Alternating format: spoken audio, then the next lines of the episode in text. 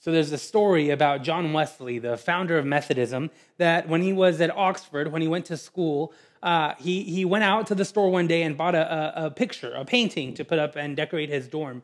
And, and while he was decorating, a chambermaid came out to just to check on him, check on his uh, on him in his dorm. And, and, and, and the story says that when Wesley saw her, his heart broke for her. She was wearing nothing but a, a, a, thin linen gown, and, and it was the middle of winter, so it was, it was cold. And his heart broke for her. So, so Wesley does what uh, you know many of us would have done. He reaches into his coat pocket to get money so that she can buy a, a, a winter coat. And when he does that, when he reaches into his pocket, his pocket is empty. He has no money to give to this maid, to this lady. His heart begins to break. He genuinely wants to help her, but has, has no ability to help her, has no resources or funds to help her. And, and I get the sense that some guilt begins to weigh on his shoulders. There's an article uh, uh, on, what, uh, on how Wesley um, managed his money, and here's what it says Wesley asked himself, Will thy master say, Well done, good and faithful servant or steward?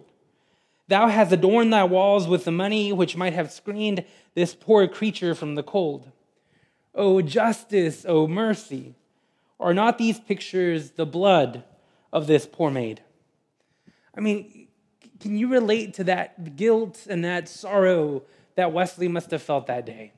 He genuinely wanted to help her, but he didn't have the means or the resources to do so. From that point forward, Wesley completely changed his life and he began to uh, uh, really uh, care about generosity and really try to meet the needs of other people. But let me be clear uh, Wesley would never say that generosity requires us to just give all of our money away uh, foolishly and have uh, nothing for ourselves or our families. In fact, in, in his sermon, The Use of Money, the first thing Wesley says about generosity, he says, First, Provide things needful for yourself food to eat, raiment to put on, whatever nature moderately requires for preserving the body in health and in strength. I know it's Old English. So Wesley basically said uh, after you work, after you gain money, after you get your paycheck, right? Uh, uh um, use that money to meet your basic needs. You're to need shelter. You're to need clothes. You're to need food. Uh, you know, you're, you're probably going to need gas, or you're going to have to uh, pay for a bus pass. You're, you're going to. There's certain things that all of us are going to need at one point or another. And he says, when you work, when you gather money, uh, the first thing you do with it is spend it on those things, on the things that are absolutely necessary. The second thing he says is Provide these same things for your wife, your children, your servants, or any others who pertain to your household. Now, I, I know that this language is a little antiquated, right? Because I, I, think it should say provide for your wife or provide for your husband, uh, provide for your children, provide for, uh, you know, uh, uh he, this is old English, but, but here's the heart of it. Wesley says, uh, gain all the money you can so that you can meet the needs of your loved ones so that you can meet the needs of your family, so that you can meet the needs of those that depend on you. Wesley was very clear that all of us had expenses to make. And he didn't want you or I or anybody to not make those expenses for the sake of generosity. But here's the third thing he said If when all of this is done, there be an overplus still, as you have opportunity, do good unto all men, so that in so doing you can give all you can. See, what Wesley would say is gain as much money as you possibly can. Save by only uh, uh, spending that money on, on things that are absolutely necessary, on the things you absolutely need. And if you do that, you, you should end up with a surplus, right? If you gather as much money as you can and only spend what you need, you should have a surplus. And Wesley would say, with that surplus, make a difference in the, in the world. With that surplus, make a difference in people's lives. See, I think Wesley genuinely believed that that day at Oxford, when the, the, the chambermaid came by, if he had had a surplus, he would have helped her. But he didn't. And so the challenge for him, uh, for him and the people in his time and for us today gain as much as we can, spend it on things that are absolutely necessary so that we can create an abundance. And out of that abundance, we can be generous people. See, Wesley understood the importance of all of us being generous. Wesley understood how important it was for all of us to learn to gain all we could, to save uh, all that we could by cutting down our expenses so that we could have a surplus and be generous. He knew that that was important. Because here's the deal, friends the world needs us to be generous. I'm going to say that again. The world needs us to be generous. See, there are enough resources in this world so that nobody has to go hungry. There are enough resources in this world so that poverty shouldn't be an issue. There are enough resources in this world so that no one should have to struggle to meet their basic needs. And you know how we fix that issue? By being generous, by practicing generosity. And what Wesley would say is that the way we are generous, the way we can become generous, is to gain all that we can, save by cutting down our expenses, and using that abundance towards generosity. Now, look, it's not just a Wesley principle, it's a biblical principle as well. I want you to listen to this uh, scripture from Acts chapter 2. Says, Awe came upon everyone because many wonders and signs were being made uh, done by the apostles. All who believed were together and had all things in common. Now, let me stop there for a second. This phrase, had all things in common, was, is, is very important. It, all things in common didn't just mean that they all agreed upon everything. It didn't mean that they were all the same political party. It didn't mean they were all of the same race. It didn't mean that they all uh, uh, cared about uh, only one sports team. When the, author, when the author says they had all things in common, it was actually a very popular Greek phrase. It was a phrase that meant that this community genuinely cared that the needs, the, the physical and the spiritual needs of every member of that community would be met. When a community held all things in common, it meant that every single member of that community wanted to make sure that the needs of every single member of that community were met. If one of them had to sacrifice, they would all sacrifice. If one of them had a need, they would all help provide that need. Listen to this next verse. This is verse uh, 45. It says, They would sell their possessions and goods and distribute to all as any had a need. See, this was not just a community of friends, this was a community that said our biggest priority is to love God and to care for one another. One of their biggest priorities was that no person in that community was going to need anything.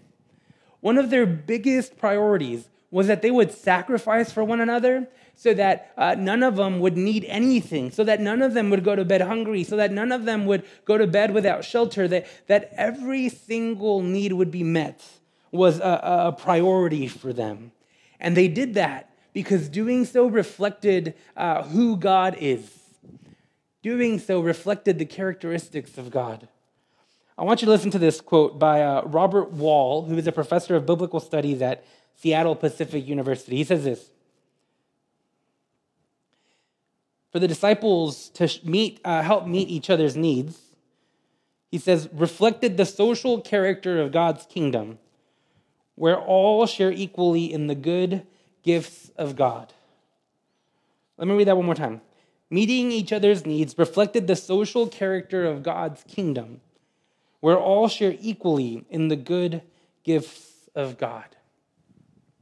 See, friends, I think that when it comes to money, we have turned it into this concept about uh, gathering and saving as much money as we possibly can to, to meet our needs, to, so that we can live a, a lavish life, so that we can buy whatever we need and whatever we want. We have turned gathering money into a practice of what do I need? But Wesley completely turns that model upside down. Wesley says, he, he, he says, Go and work as hard as you can. Go make as much money as you can possibly make. Go and make a profit. And when you've gathered that money, uh, look at your life and say, what are some of the costs that I absolutely have to have?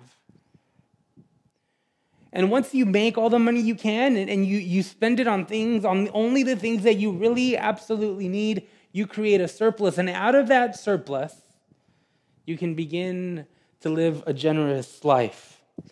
See, friends, the challenge for us, the challenge that Wesley experienced that night when the chambermaid came to his dorm, the challenge is are we willing to, to, to make the sacrifices in order to make a surplus in our lives so that we can live generous lives?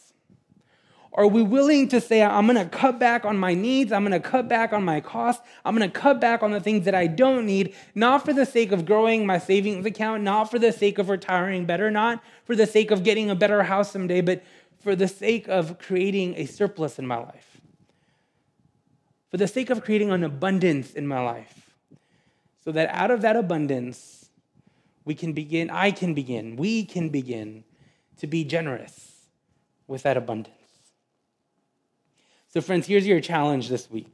And it really is the ultimate challenge from all three weeks practice generosity. That's it. Practice generosity. Try creating an abundance in your life. Gain all the money you can. Find places and ways that you can cut back on expenses. And out of that abundance you create, you, you, here's what you can do you can be generous.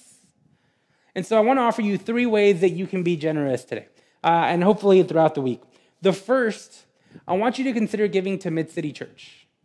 Uh, I want you to consider out of that uh, surplus, out of that generosity, to consider uh, giving to Mid City Church. And here's the deal through your generosity at Mid City Church, through your generosity, we've been able to rent out uh, spaces for us to gather for in person worship uh, and our hope is to continue doing that and, and uh, hopefully begin meeting on Sunday mornings as we initially planned. Um, and it'll help us keep, keep meeting in person. Uh, here's what else through your generosity, we have provided resources for our small groups as they continue to grow. Through your generosity, we were able to take a mission trip to Lake Charles and, and, and uh, provide the resources needed for our team, but also resources that, that um, uh, the community needed up there. Through your generosity, we have helped meet the needs of people in our community, people within our church, and outside of the church.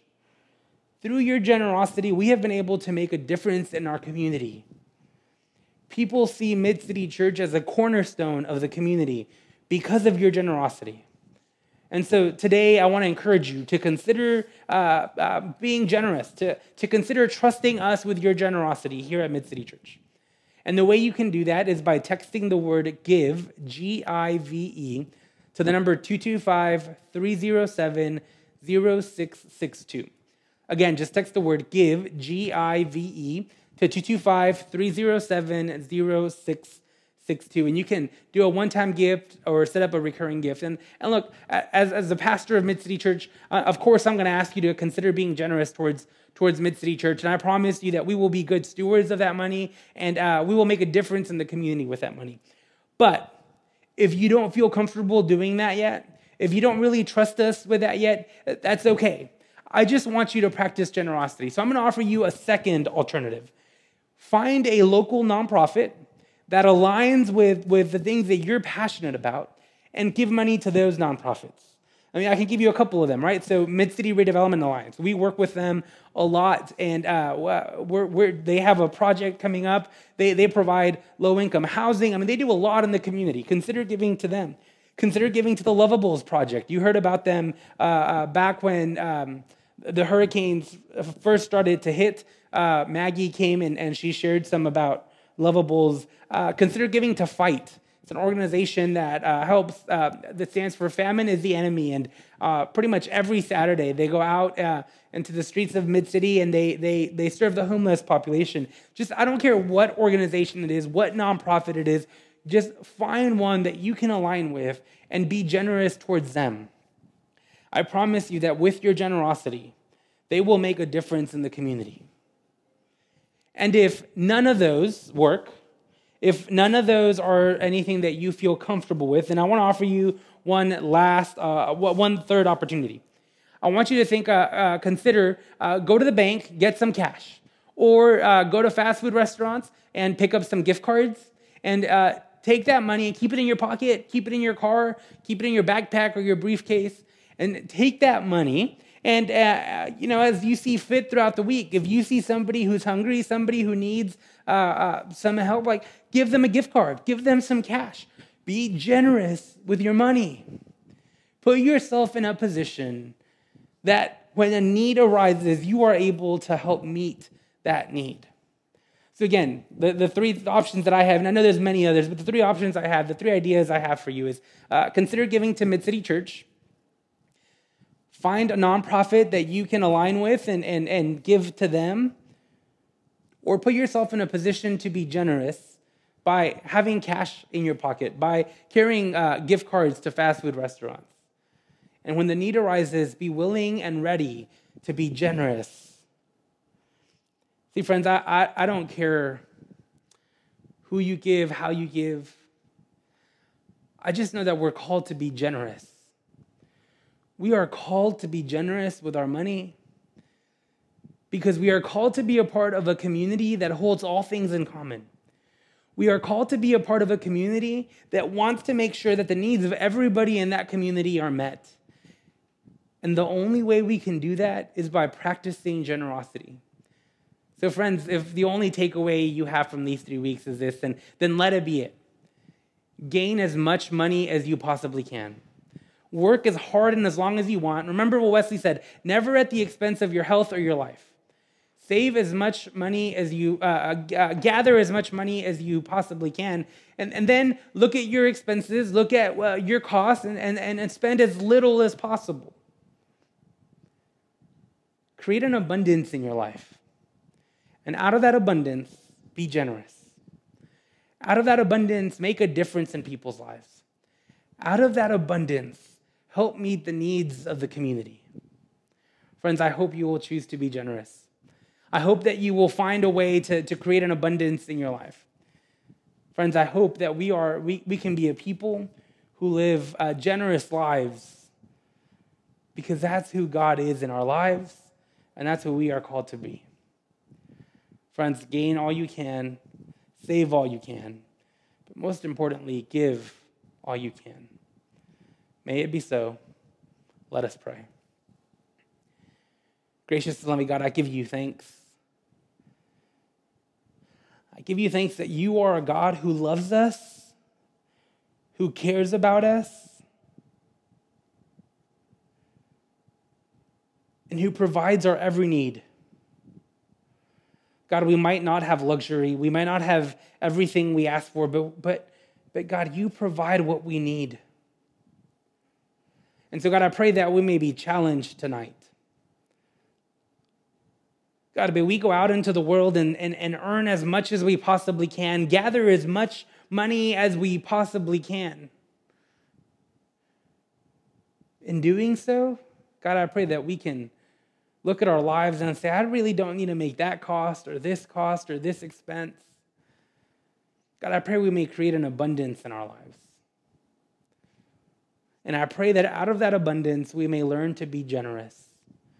And God, that, that's a scary thought. That's a difficult process. But God, it's a process that you can help us on, that you journey through with us. And so, God, I pray that. Uh, as we begin to practice generosity. God, may, may our hearts be filled with the assurance that our, that our needs will still be met and that you will still be at the center of our lives. God, I give you thanks, and I pray this in your most precious and most glorious name. Amen.